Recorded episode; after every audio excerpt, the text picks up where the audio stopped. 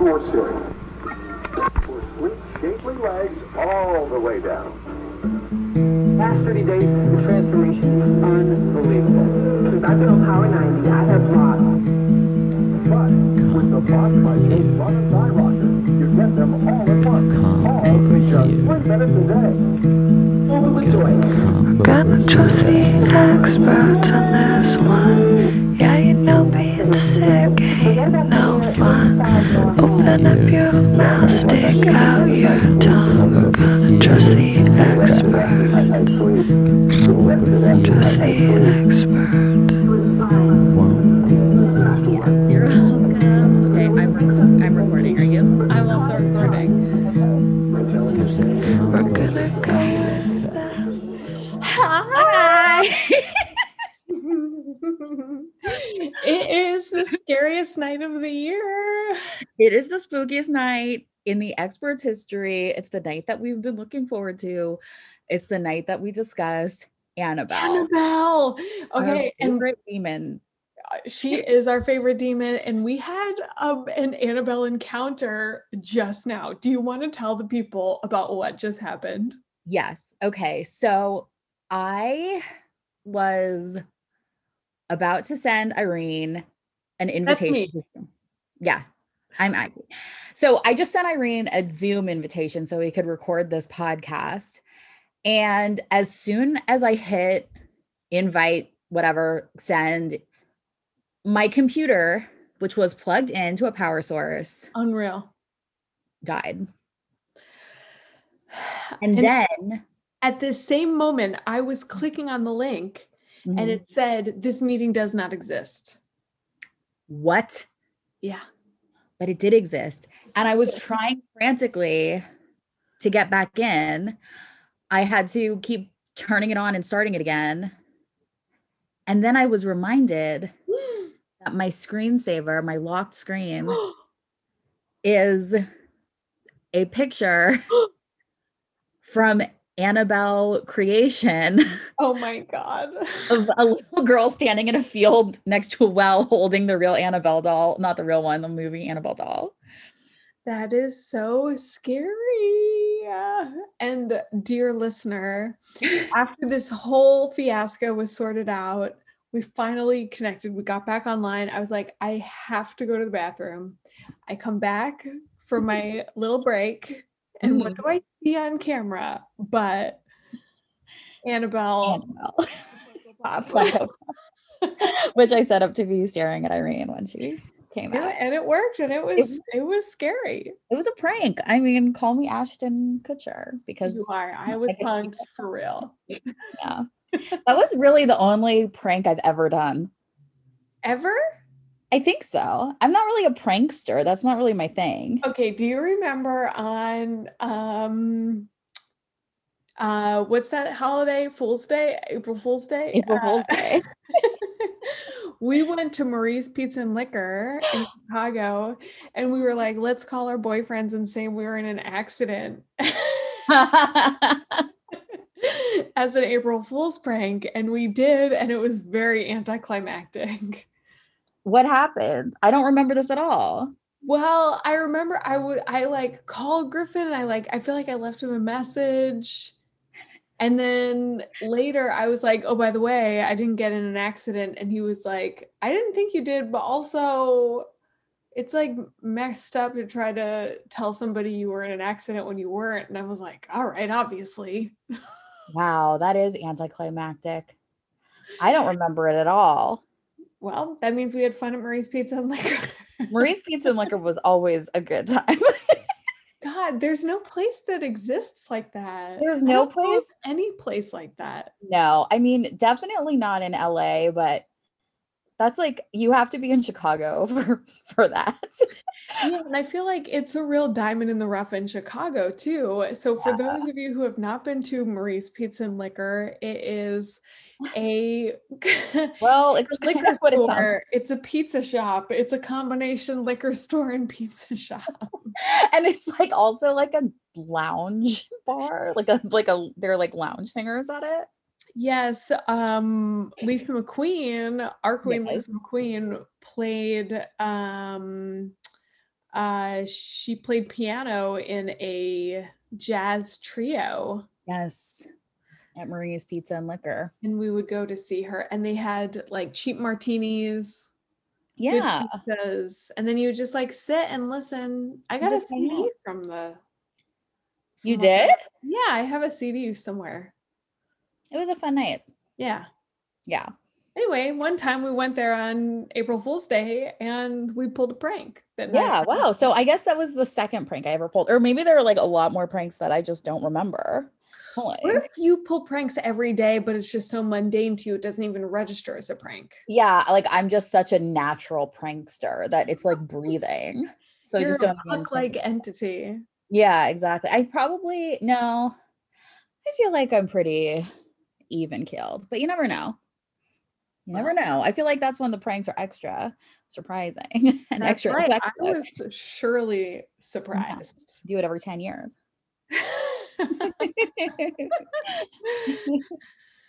okay, Okay. let's talk about Annabelle. Yeah, let's talk about Annabelle. Okay, we both were unfortunately forced to rent this film from is- Ana- Yeah, Amazon. yeah. Jeff Bezos got my 3.99 again. I know. So Um, but we did we did it. We watched it.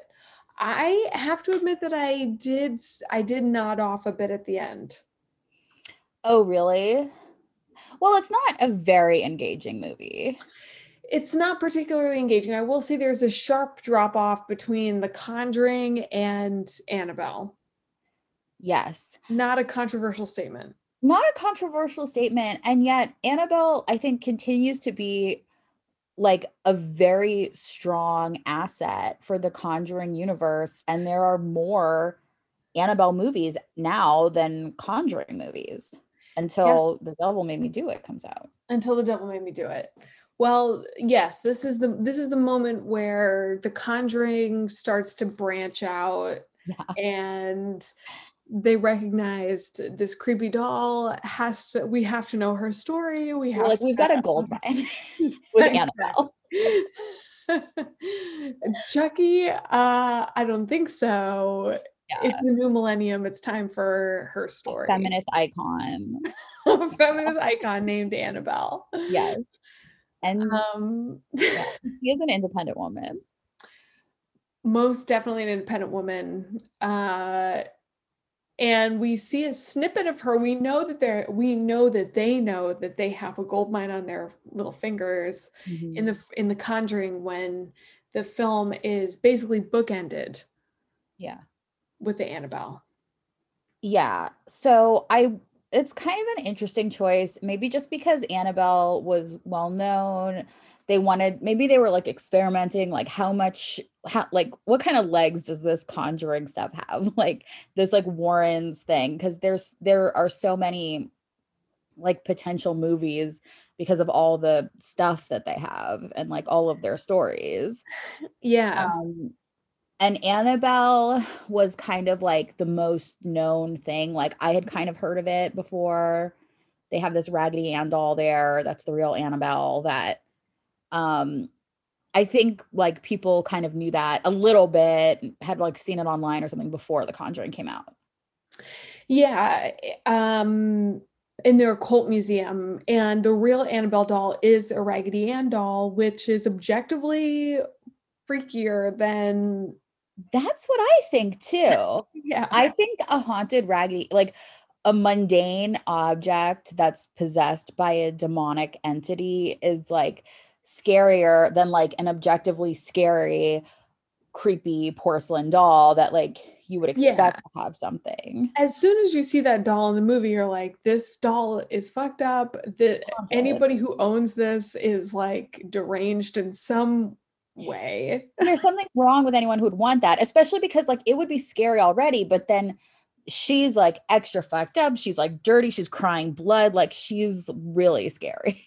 She is really scary. One of my favorite things, uh, I texted you when I was sitting down to watch it um, because, like, in the the image like on Amazon or whatever of Annabelle, she's like sitting up really straight and tall in a chair. And I was like, oh, I love how I love how tall and proud she sits. Yeah.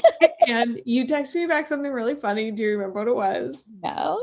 You said, Yeah, I love how big and strong she is. Oh yeah, she is because like she's not like a little porcelain doll. Like they pick her up and like she's a hefty doll. Like she's really big. She's like three feet long or something. It looks to me. Yeah, She's big. is. She is big. She's like nine or 10 years old. Yeah, like she's like a child. She's literally she is the size of like a four year old. and very scary. And she's part of the set. And um, this movie was weird to rewatch. What did you think? I mean, I I kind of remembered it. I feel like I keep a like a pretty good like I I feel like I stayed kind of up to date with the CCO, but I guess it had been a while, a little while. Um I think it starts off really strong. Definitely. Um it starts in the 60s, I guess. And so I think that's about like 10 years before I don't I didn't like do a timeline. But when the Warrens are in the in the opening for the Conjuring, the Warrens are sitting down and they're like talking about it. I think that's like in the 70s, so it starts in the 60s, like probably like six the summer of 1969 because it's very Manson-y.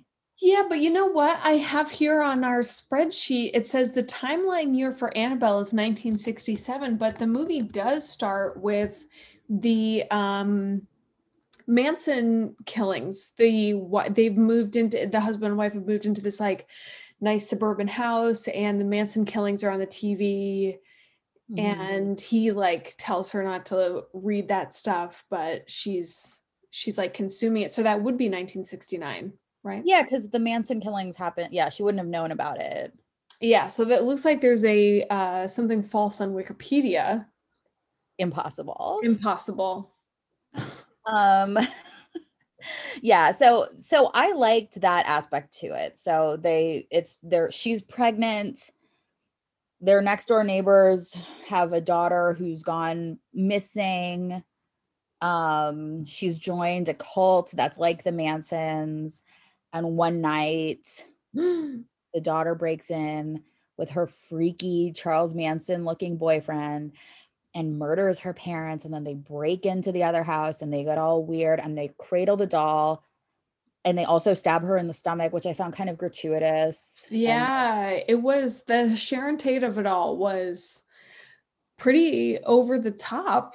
yeah and it was just like i didn't really i mean i i i was like wait is this supposed to be like are are these characters supposed to be making a reference to that? Is the film making a reference to that? And like the characters are supposed to be oblivious to it. Like is are they assuming that the audience doesn't really know? Because it's for a very wide audience. So are they assuming that the audience doesn't really know but like kind of might have it somewhere in the back of their heads that this is that this happened to someone? And so they're kind of like feeling familiar without being able to place it. Is that the idea? Like i couldn't really tell why Yeah, they decided I- to do that. It made me think about what you were saying last time about the the conjuring how like it is a good movie. It's like utilizing these um elements that are familiar to us from movies from that era but it's kind of like becoming its own thing. And this and was sort of avoiding that nostalgia that is like very identified with like a stranger things you know where they really get into this and i felt like this movie was leaning more in that direction like it's Mhm. very Rosemary's Baby and um, the way that they talk about the Mansons. Because I was th- like, when the movie started, I was like, oh, this image of like the late 60s, early 70s is like really straight, suburban, heterosexual, which was something you were also saying last time. And I was like, it's it's weird to think about the counterculture existing in this world, and then like the counterculture showed up in the form of like Ma- like Charles Manson is out there with his hippie follower. Like that's how the counterculture exists in this like very Christian, conservative, like mainstream idea of what that time period was. Yeah, and I feel like that's kind of how it would have presented to those characters who are like very conservative and also potentially to the like desired audience for these movies because they're horror movies but like we discussed in the last episode like they definitely have a very christian bent to them and they're all they all come from this place of sort of like this sort of like evangelical spirit to them um so i feel like it might be you know there are definitely christian hippies and stuff but i feel like it might Sure. be kind of appealing to that sensibility I I totally agree. And then I looked it up and I saw that this movie was written by this guy named Gary Dauberman. He wrote all of the Annabelle movies. He directed Annabelle Comes Home. He did It and It Chapter 2. And he is definitely a Christian writer. And he said, in many ways, these are faith-based films for me. I'm a believer, so I believe evil, evil and demonic entities are out there, but also uh, so is God and so is good. Even as dark and scary as these movies can get, there's always that safety net. If evil is true, the opposite must also be true. So it's like still very much in line with that ethos that those twin boys who wrote the original Conjuring set up. yeah i We're continuing on the path here. yeah we are on a path towards salvation. I don't know. I mean these movies do make me want to be catholic so badly which i've always wanted. What makes you want to be Catholic?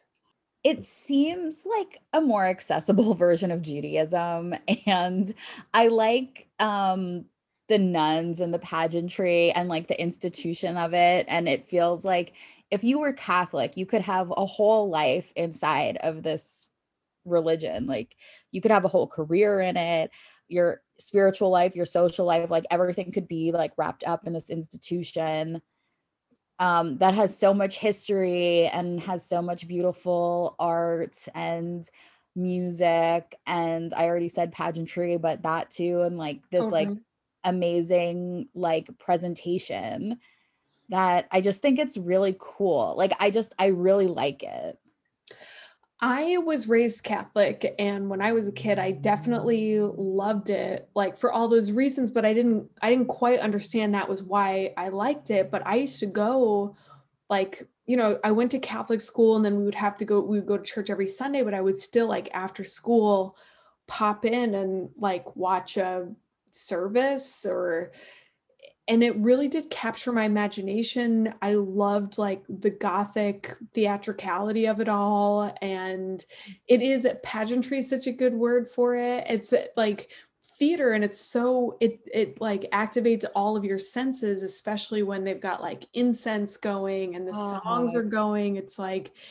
it is sort of transportive in a way, but I don't know. I definitely moved away from it when I started challenging m- my belief system and thinking about like, oh, everything is so man-made. And that's actually when I wished that I was Jewish because the more I learned about like all of the traditions, it's so based in history and like it, there's such a um there's like a reality to it that's also not rooted in like them being the oppressors and it's like catholics are oppressors and um i don't know that's so it's so interesting. I'm not religious at all now. Yeah i'm not either really but but um and i found theater so i like theater. Yeah i mean you can just do i know but like you know religions just have that stuff down better than like most theater companies.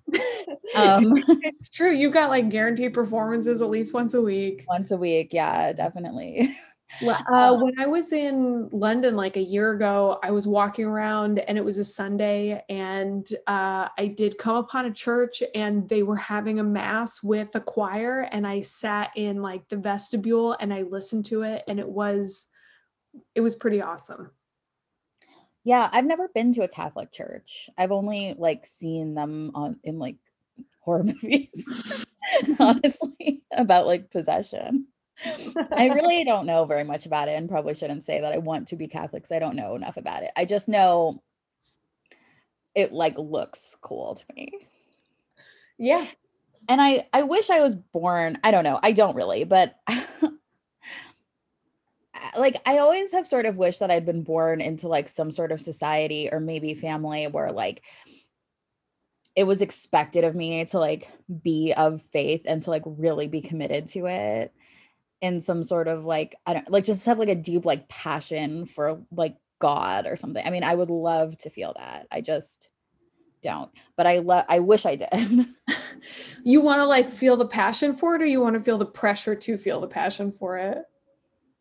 Uh but like I want to be driven insane because because like I have to and then I do and like I'm like every time I do anything that's like not religious like not that like I feel like really guilty because I think God is like watching me like I don't I don't have any of that. I don't either. I my grandmother when I was um when, when I was like in elementary school, she she was like very committed to being an atheist and she she was very like iconoclastic in her way. Um she was like a single mom in the 30s. That's But she like I was going to Catholic school and I feel like it was fun for her to poke holes in the education that I was getting and to Mm. teach me about different cultures and like ancient Egypt and like to put these ideas in my head. And my sister recently found some footage um, of when I was like four or five, and she's she's asking me these questions and just like engaging with me on on like a really funny level to engage with a kid on and i'm i'm very glad i'm very glad about that. I feel like it probably caused me a lot of grief when i was of a certain age but at the, like it worked out in the long run. Yeah, I mean, I definitely had like a rebellious spirit around religion and kind of everything. So I went through Hebrew school and I was I was the one who's like in the back of the class, like making fun of everything and like with like whoever my like one little friend would be, like just like talking shit about the teacher and everybody else and like just being kind of mm, just kind of being like a disrupt like a um oh god there's a a what? A disruptor? Yeah like a um oh my god what's the word? There's like a word there's like this uh, no whatever. There's like a gretchen rubin grouping of people where you're like an upholder you're a like there are like all these different kinds and i'm like the worst kind. My friend brian talks to me about all the time. Like there's this kind where like you just like say no to everything and you, oh a rebel. It's called a rebel on the gretchen rubin scale. Like and like that's just like i if you i it would never work on me because like i'm i'm such a um i don't know. I just i'm a rebel. That's why you and i can like flirt with cults but not get fully sucked into them. Yeah like i i could never probably i don't think i could ever really join a cult because as soon as i was in the group i would want to get out. Like i would be like who the fuck is this guy the only reason i would join a cult is because someone else was telling me not to and then once i joined it i'd be like why are you telling me what to do? Why are you telling me what to ex- yeah. like um i mean i'll walk out of anything anytime anywhere Yeah. and i do feel like that's a gift and i i hope that everybody has the chance to exercise that because like i listened to this podcast about this guy who had been he like was part of the people who like invented the secret and he Yeah. had these um he had these like yoga retreats or like these retreats in the desert and he would make people basically sit in like a hot house uh, in this tent where they would like turn up he had like a fire inside the tent and it was like an endurance test and it ended up like three people died and oh then my like god yeah, it's like fucking awful. And then all these people are interviewed, and it's like, well, we weren't sure if we were supposed to leave. We didn't know if we should leave or not. oh my god And it's h- I, I, it just everybody's built so differently, and like everybody's the product of whatever information they were given as children and like how they processed it. But I think like, man, I've been in yoga classes where I'm like, fuck this. I am out of here. I don't care how much I paid for it. I mean, I dropped out of college. I don't care. Like you're not, I don't care what I paid. I don't, I'm, I don't, I'm done with this. I'm not doing this anymore. I know. I do kind of wish I had dropped out of college, but whatever. Like I wish I'd never gone. I feel like that was my cult because I like that was my religion because I was like, I have to do this. My parents are making me. Yeah i do it. And I did it. And I hated it. I guess that's the thing. Everybody's got like a different pot of boiling water. I mean, I was a part of the improv community in Chicago for 11 years. Um, so Annabelle, Uh so Annabelle. okay, the can we talk about the actors in the movie? Yes. This movie to me, especially so I looked it up. The budget for this movie was six and a half million dollars, Okay. which is pretty low budget movie, I feel like. It ended up making uh 257 million dollars worldwide, Wow. which is um a fucking shitload of money, Yeah. obviously. I but- mean, well deserved. yes. Annabelle came into our hearts and into our homes, and we paid for it. The lead actress, her name is Annabelle. I know. And I think that's like, do you think that's why she got cast? That's what you said, and it makes me laugh every time I think it. I mean, I've never heard of her before. I like I don't know who she is. I've never heard of her before. I've never heard of her since. I guess she's Mhm. currently dating uh, Chris Evans. Oh yeah, she's dating Chris Evans. Wait, I'm sorry. Which one is he? Is he Mr. Captain America? No, he is. Well, maybe he is. Okay, wait. What's the one who does the Patty Jenkins movie and was in that I Am the Night show? Chris Pine. Yeah, it's Chris Pine and Annabelle Wallis. They are together. They're very hot pair. We said hot people of the suburbs. They're very hot suburban uh you know, people. I don't know what to say about her. She's Annabelle Wallis. She's in this movie. Like I don't know. I don't I don't I have nothing to say. I feel like if Chris Pine and Annabelle Wallis lived in the suburbs of your city, I feel like they would throw the best Christmas parties. Uh, if you worked with like one of them at their companies, you would like pray to get an invitation to their Christmas parties where they would have like the best Yankee swap. Don't they look like those kind of people? You think that this woman looks like she'd have a good Yankee swap? Yeah. I to me she looks like someone I don't I, I mean I don't know I can't say I don't know she's like a blonde woman. By good Yankee swap, I mean like people are bringing expensive things to the table. I feel like people are bringing expensive things yes. And you're walking away with like a blanket from restoration hardware. Yeah okay yeah. She looks like someone who would bring a blanket from restoration hardware to a Yankee swap make of that what you will is that great is that okay is that what is that what does that say like what is The that a way I would personality get one of those things is if I wanted a Yankee swap. So in my mind, this is a great Yankee swap. I mean, I would enjoy getting it, but I would have to, I would feel like to be in that Yankee swap, I would have to bring something of equal value. Uh-huh. Yeah, Because what is this like a thing where they're like, okay, the limit is $20, but no one can find anything for $20. So everything is actually $150. Is that what's happening? yeah, and then you bring like a $20 gift card for like iTunes. Yeah. And then I'm like the asshole. And then I leave and I'm like, well, I can never talk to any of those people again. But it's anonymous. They don't know it was you. Oh, it's anonymous. Okay, sorry. I guess I didn't know about the Yankee. I guess I don't know exactly how it works. I That's thought a I guess I'm Catholic thing. You learned that in Catholic school. I mean, I don't know. It's it it, it doesn't seem that Jewish. Um, maybe you do. I I know what a pink elephant is, but you have names in a pink elephant, right? You would you admit it at the end. Um, yeah, we don't have to air our grievances in a Yankee swap. It's the Yankee swap is completely anonymous. It's completely anon. Yeah, that's how I want to do it. Keep it totally under wraps. Yep, under swaps. But everyone would know that I was the one who brought the $20 iTunes gift card. I mean, they would know. No, no, no. Here's what's the here's the beauty of this because there's other people from your like class or station who have been invited to this oh. party. So it's like they're they're like the king, they're like the homecoming queen and king of this little town where he like runs the company and whatever. She has some like vanity job somewhere. This is the scenario I think when I look at Annabelle Wallis and Chris Pine. I can't picture Chris Pine. Chris Pine looks like he is like Chris Pint. You feel me? Short. No, like Yeah. he looks like he would be a great time at a bar. Oh yeah. Oh, Chris Pine. He's yes, I know who I know his face.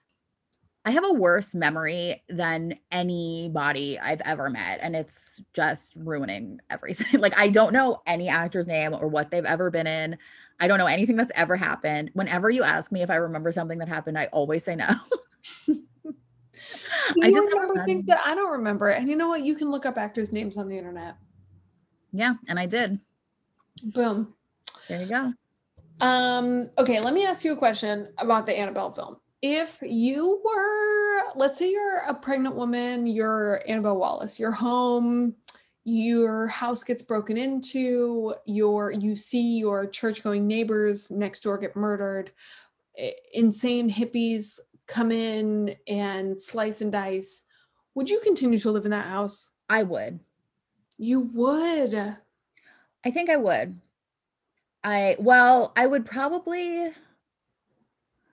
it would depend. Like I might have severe PTSD and it would be like advisable for me to leave. I might just go and like rent do like a short-term rental on a house, like a furnished place and just like not think about that house until after I had the baby and just be like I'm not to think like i'm just assuming like they're rich it's it's like the 70s it's or the, the 60s it's when like you can afford to have a house and it's not to like ruin your life and you could have i'm just assuming that we're in this world we are wealthy enough that we could do this Yes. my dream would be we get a 1960s version of an Airbnb. We pack our stuff, we go, we get like a brave friend or like a couple of college students who don't care to like house sit. I live in my other house. I focus on me. I go to therapy. I have my, I like do pregnant yoga. I, you know, I heal. I give birth. My baby's like three months old. And I'm like, okay, let's talk about what we're going to do with the house. Can we go back? We think about it and then make the decision. But I don't want to make the decision like, I don't, I definitely wouldn't want to like pack up and move pregnant and having just experienced like a horrific crime. I would just not want to think about it until it was over. Yeah, I think that you've presented the best case scenario if something like that were to happen. I felt very bad for her that she had to go back to living in that house. No, she right? moves. Yeah, yeah, but like right after that happens, she is in that they are in Oh, that right. house Right. right, before right, right, they before they move to the apartment. Mhm, mhm. And I thought that that was unwise. And I thought if a woman had written this script, there Mhm. would be some sort of consideration for her mental state. Yeah. Yeah, I think a better version of this movie might uh, address her mental state a little bit more, might have us wondering, you know, is she going crazy? Is this some sort of like pregnant delusion? or is she cracking under the pressure? Or is this really happening? But we know i mean we know annabelle is bad we already know that demons are real like we've already learned all this information in the conjuring so we really i mean i guess they don't have to do that like we know Yeah, and Rosemary's Baby already kind of covers that territory. And they even name her character Mia, I feel like after Mia Farrow. oh and I the her having because she's got the little haircut and it felt very referential to that for me in a way that was whatever. Well doesn't she or does she cut her doesn't she have like that short bob in rosemary's baby She has that like super pixie And in this one, she in this one she's got like a bob, and in the other one she's got the really short. In Rosemary's Baby, she has the really short hair. She- yeah, yeah, yeah. She go. They go. They go real, real short. Yeah, Um, she's very pretty in this movie. Mia Farrow. Well, I think Mia Farrow is gorgeous in Rosemary's Baby, but I think that Annabelle Wallis is very pretty in this movie. Yes. Yeah. So there were okay, so she gets pushed out of the house by the demonic spirit. She's like terrorized Yes. until she has to, and her husband immediately believes her. There's no question. Yeah. Which is an an interesting choice, I guess. I mean, I guess in the conjuring, like I already said, but like in this whole universe, like the devil is real, God is real, and demons are real. And that's it. Like we know that this stuff really happens, so we don't really ask questions about it. Yeah, exactly. It's a given. It's a given. Yes. He and he has given her the Annabelle doll at the beginning of the movie and then after the Manson type follower died with Annabelle in her arms um Mia slash Annabelle Wallis is like get rid of the doll and he throws it in the trash but then it just like ends up in the bottom of a box when they move into this new apartment. Hmm which is a sign that you should get really get rid of it for real. But how do you really get rid of it for real? You have to throw it in an incinerator. You have to pretend like it's the end of Toy Story 3. You have to do well. I mean, I guess you have to give it to Ed and Lorraine and have them put it in a specially made box that's Yes. covered in the Lord's Prayer and is blessed blessed by a priest once a month. Do you know? Okay, so uh, so the the Annabelle doll, as we've said before, is based on a real doll. It looks like Raggedy Ann, and it is kept in the Ed and Lorraine Warren Occult Museum in their home. And they have both uh, passed away. Lorraine passed away in 2019. Do you know? Is that still getting blessed every month by a priest? What is the status of Annabelle? I believe it is still being blessed once a month by a priest. I know that the Ed and Lorraine Warren Museum, occult museum, is still operational. It was taken over by their son-in-law, Tony Spera.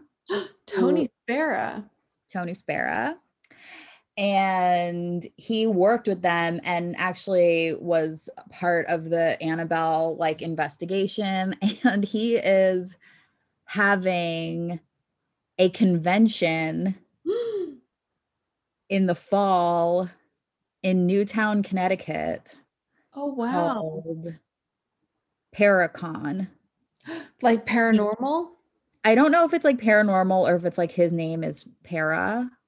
Oh, oh, oh, got it. but I would think paranormal because he's not that famous. Like I I only know who he is because I have been like googling this stuff. He also has a um a YouTube channel dedicated to Ed and Lorraine Warren that he maintains, and he also uses it to show off things he has, like his knife collection and his hat collection. And if you're wondering if his hat collection? includes a MAGA hat, then the answer is yes. Oh no, that's his that's their son-in-law? Yeah. Do you think that if they were alive today, Ed and Lorraine Warren would be MAGA? Yeah, I do. I think that they would have voted for Ted Cruz in the primary and Trump in the general. Wow. Yeah, they have. well, guys, I guess you gotta stay busting ghosts and I to, to me they have big Trump energy. They're like showmen. They're like you got to do what you got to do. yeah. I feel like they have this idea that may or may not be true. They like wrap themselves in religion and say that everything they're doing is in service of God. And so it's okay for them to make any claims or do whatever because my see, my theory about them. This is a conspiracy theory and I have no proof. Let's hear it. But okay, so there are a couple of levels to them. So so some people might believe every single thing that they say. I don't. I think most of it has been pretty thoroughly debunked. Okay. So then you're like, okay, they're con artists. And there are a lot of people who are aggressively have like spoken aggressively about this, have written about it, have gone on TV and books and all these things about it, podcasts about it, etc. And like, yeah, that doesn't seem that's kind of probably part of it. I also think there's a chance that they have admitted to this in private to certain people, maybe their son in law, maybe members of the church. And their position is that they knew that they were lying, but that their idea was to scare people and show them that there was such a thing as the devil.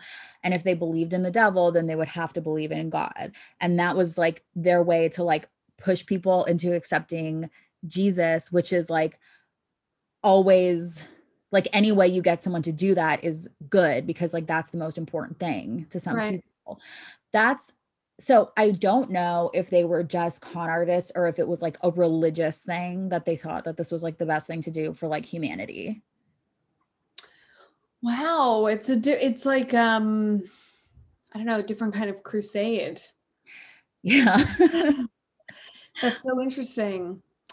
Um because everybody who makes these movies says stuff like that like well if you believe in the god then if you believe in the devil you have to believe in god right and demons are real so that means like if the dark is real then the light is real too like this is what they say the Warrens is what the Warrens say. well the yes but also like the guy who wrote this movie and the, Right. the brothers who wrote the other one Yeah.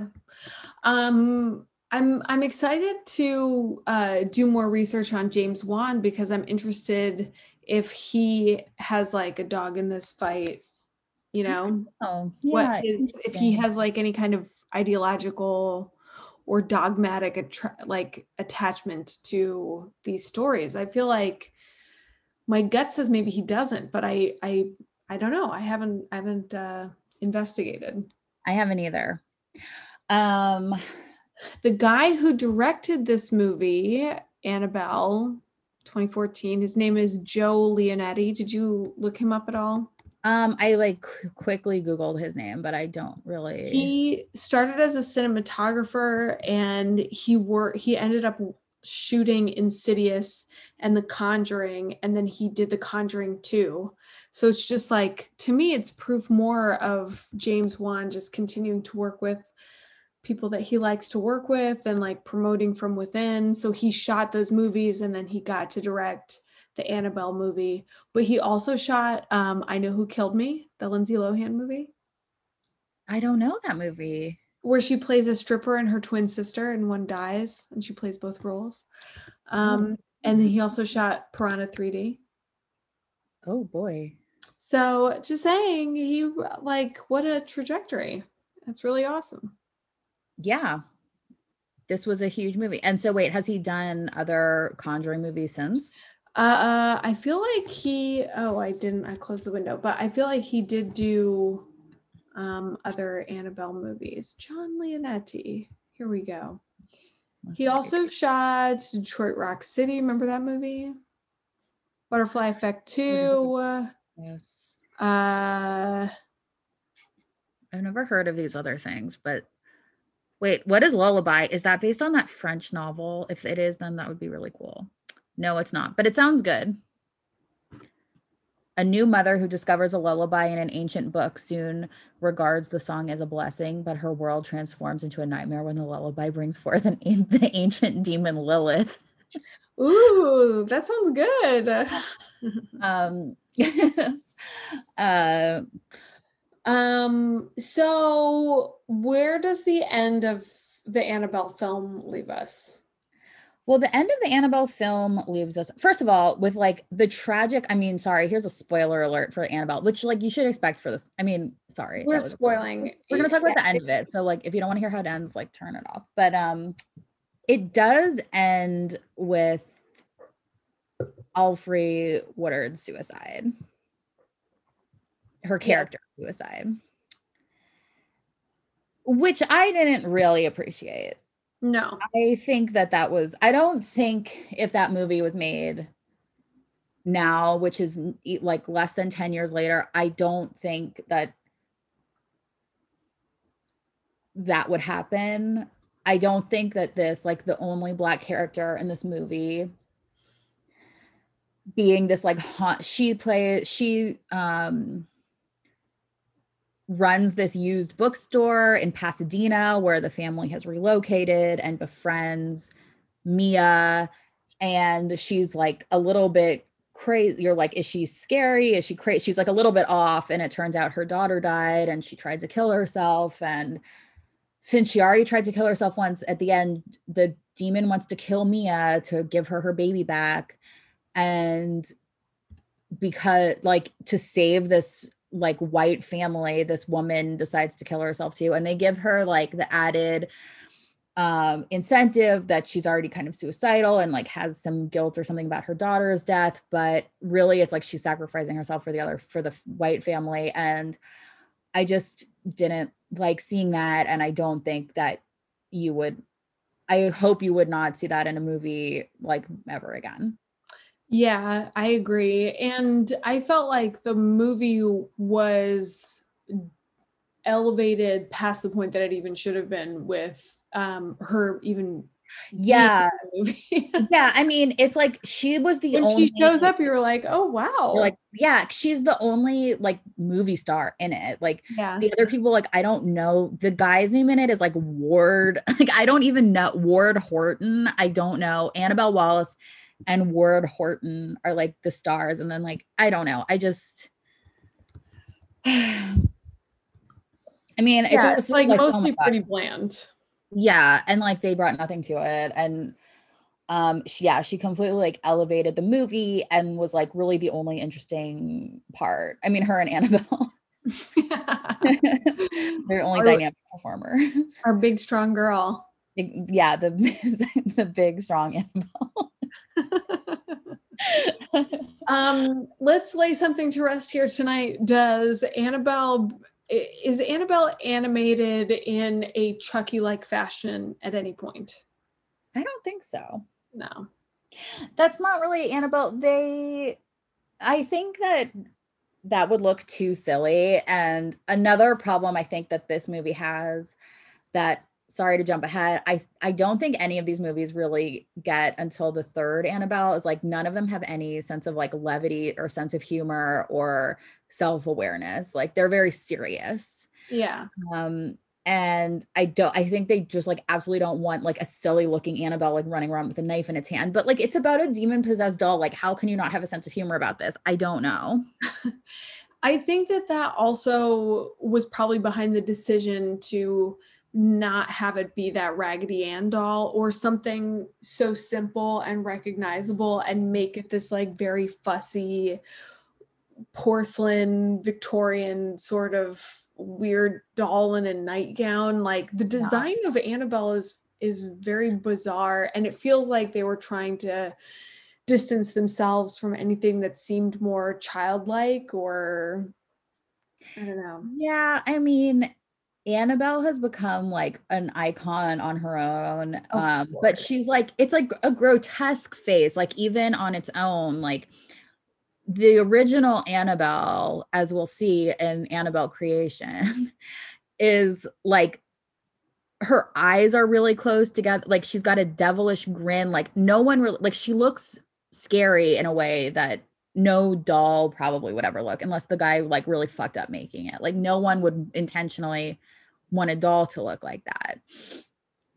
Um it's like it's a scare it's just like it's meant to be scary like the only it's there's not it's not like oh this was supposed to be fun but like the fun has turned to terror. Like it just is like that.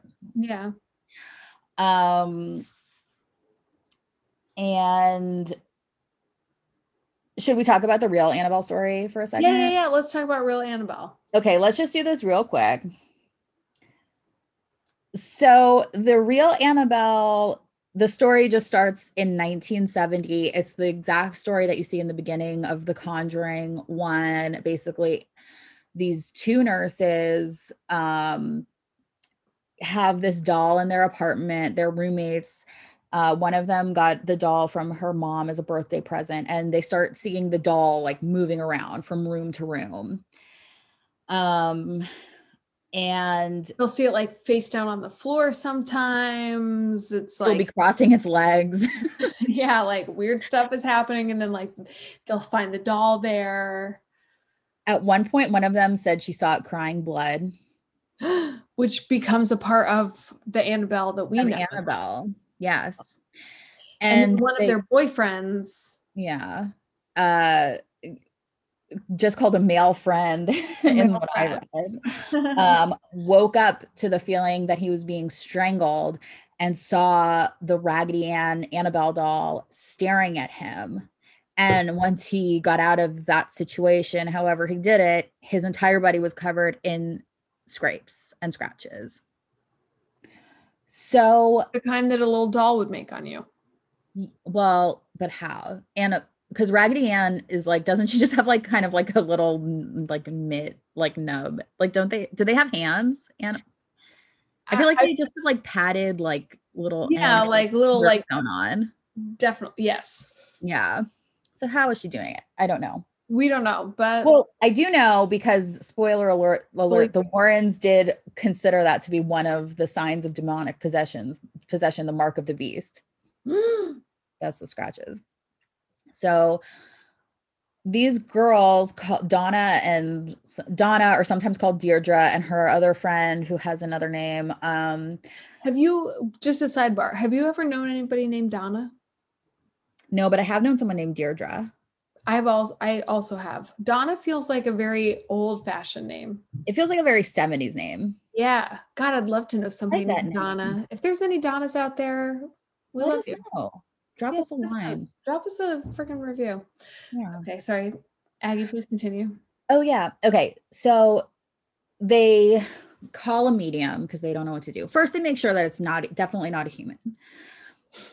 Um, they call a medium. The medium comes in and she tells them that the doll is being possessed by the ghost of a seven-year-old girl named Annabelle Higgins Oh my god. who lived in a house that was there and torn down before the apartments were built and died when she was seven. Wow. And she feels comfortable with these nice nurses and she wants to stay there and be loved. So they give Annabelle permission to move into the doll. Oh, I forgot to say they're also getting notes on parchment paper that say, Help me, help us, help us, and help me. and they don't they don't use parchment paper. Right? Isn't there where's the they're like, parchment? we don't parchment paper. Nurses don't use parchment paper. Come on. Come on. Um, Use prescription pads. So the, exactly. The Warrens heard about it somehow and immediately call these people and they're like, we want to come and be a part of it. So they're like brilliantly like poaching someone else's clients. That's what it's do they have their ear to the ground of every paranormal situation on the eastern seaboard?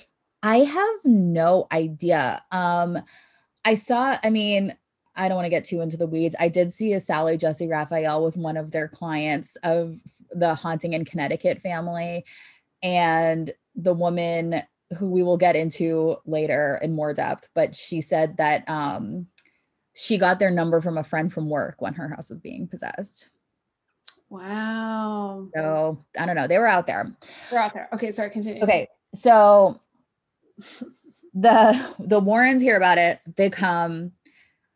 They're like, ladies, this is not a ghost. This is a demon. This has all the signs. Okay, teleportation, as in the uh-huh. doll moving on its own. Materialization. That's the notes on parchment paper. And as I already said, the mark of the beast, the scratches on Lou, the boyfriend. So that is enough for them to call it a demonic uh, possession of the doll.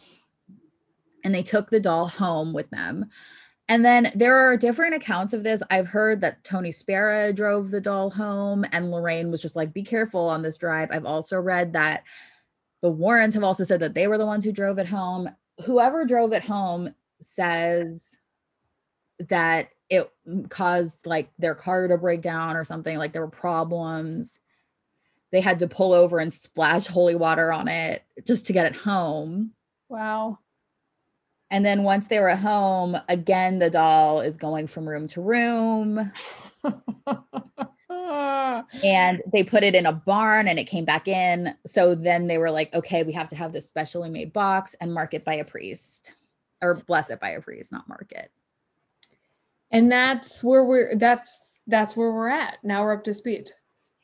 Uh yes. Well, that's not exact that's not like the full story because after they um oh they also claimed that it levitated. The doll? Yeah. Have you ever levitated? Uh no. Have, Have you? you ever tried? to le- I mean I've played light as a feather stiff as a board when I was a kid. Yeah, me too. I, I think I thought it. it happened. Yeah, same. There was one night where it definitely felt like it happened. Everybody was like on their fingertips. It was really magical. I know. Well, I feel like that's like the power of teenage girls. Like Yeah, that's like what makes like group improv so powerful too. You know, it's like it activates the same thing and you're like, "Oh, this is where I belong." it's like jazz. Yeah. Um we also tried to astral project. But that you can I mean, isn't that like um lucid dreaming? Yeah, but like we would do the my friend Hannah and I uh would put objects in boxes like um and we would be like on we would each be on our side of the room and we would like get an object and put it in a box like next to us and then we would lay down and try to astral project try to like you know make our spirit leave our body so that we could like travel to the other side of the room and look inside the box and see what the object was that was our test Oh, and I would always lie and try to guess what it was. And one time I guessed it and it was like, you did it. And I was like, yeah, have you ever taken one of those are you psychic tests on the internet? no. It's a test that will I can't remember. It has like red, blue, and green, and you guess what color is going to come up next. And I think everybody sort of like just kind of gets a third of it right. um, and I'm always like, oh my God, I am psychic. Um, but Annabelle has also killed. She has killed, yes. A man mocked her, and then he got in a motorcycle accident and died. Well, like that, let that be a lesson to everybody. a priest mocked her and got into a, a crash where he survived, but he wrecked his brand new car. And right before he crashed, he saw her reflection in the rearview mirror. Well, I'm sensing a common theme around these accidents. Don't mock and drive because if you do, she will make you have a car accident. Also, she almost made the Warrens have a car accident. I don't know. There's a lot of car accidents here. She's uh she's got an itchy finger when it comes to like severing brakes. Yeah, she's got a lead foot. Yeah. um, It's that Zero of these nine-year-old's people- body. like none of these people have ever been identified or come forward in any way. Like Suspicious. There are a couple of priests who were involved angie dawn and lou the nurses and their boyfriend the priest who made fun of the doll the person who died in the motorcycle crash oh the person who died in the motorcycle crash also had like his old lady behind him and she survived but she said right before they crashed they were mocking annabelle and laughing at her laughing about her This is this is good for us to hear. Yeah because like do not do it. Do not. And- if you're listening, if you have started to mock Annabelle, you stop right now and just let's just like take a moment to give our respects to Annabelle and I have respect for Annabelle. I have respect for the energy she puts into the world, definitely. Um, the faith and awe that she inspires. yes her ability to exist um beyond the physical form Yeah. Annabelle is a concept. Annabelle in the Warrens house is a Raggedy Ann doll. in the movies, it's a three foot tall, strong and sturdy porcelain doll with a tear of blood. In my hands, it's a Funko Pop. On this podcast, it's an idea. Annabelle is not just one thing, Annabelle is Annabelle. It's true.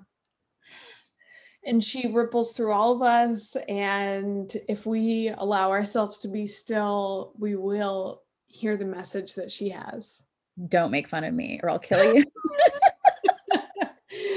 Don't mock me and then get behind the wheel. Yeah. bitch. Um, Crash it. uh, well, I feel like I have uh, fully explored the beginning of our Annabelle story. Do you have Mhm. anything to add? I couldn't possibly. um, next week, we're going to talk about The Conjuring 2.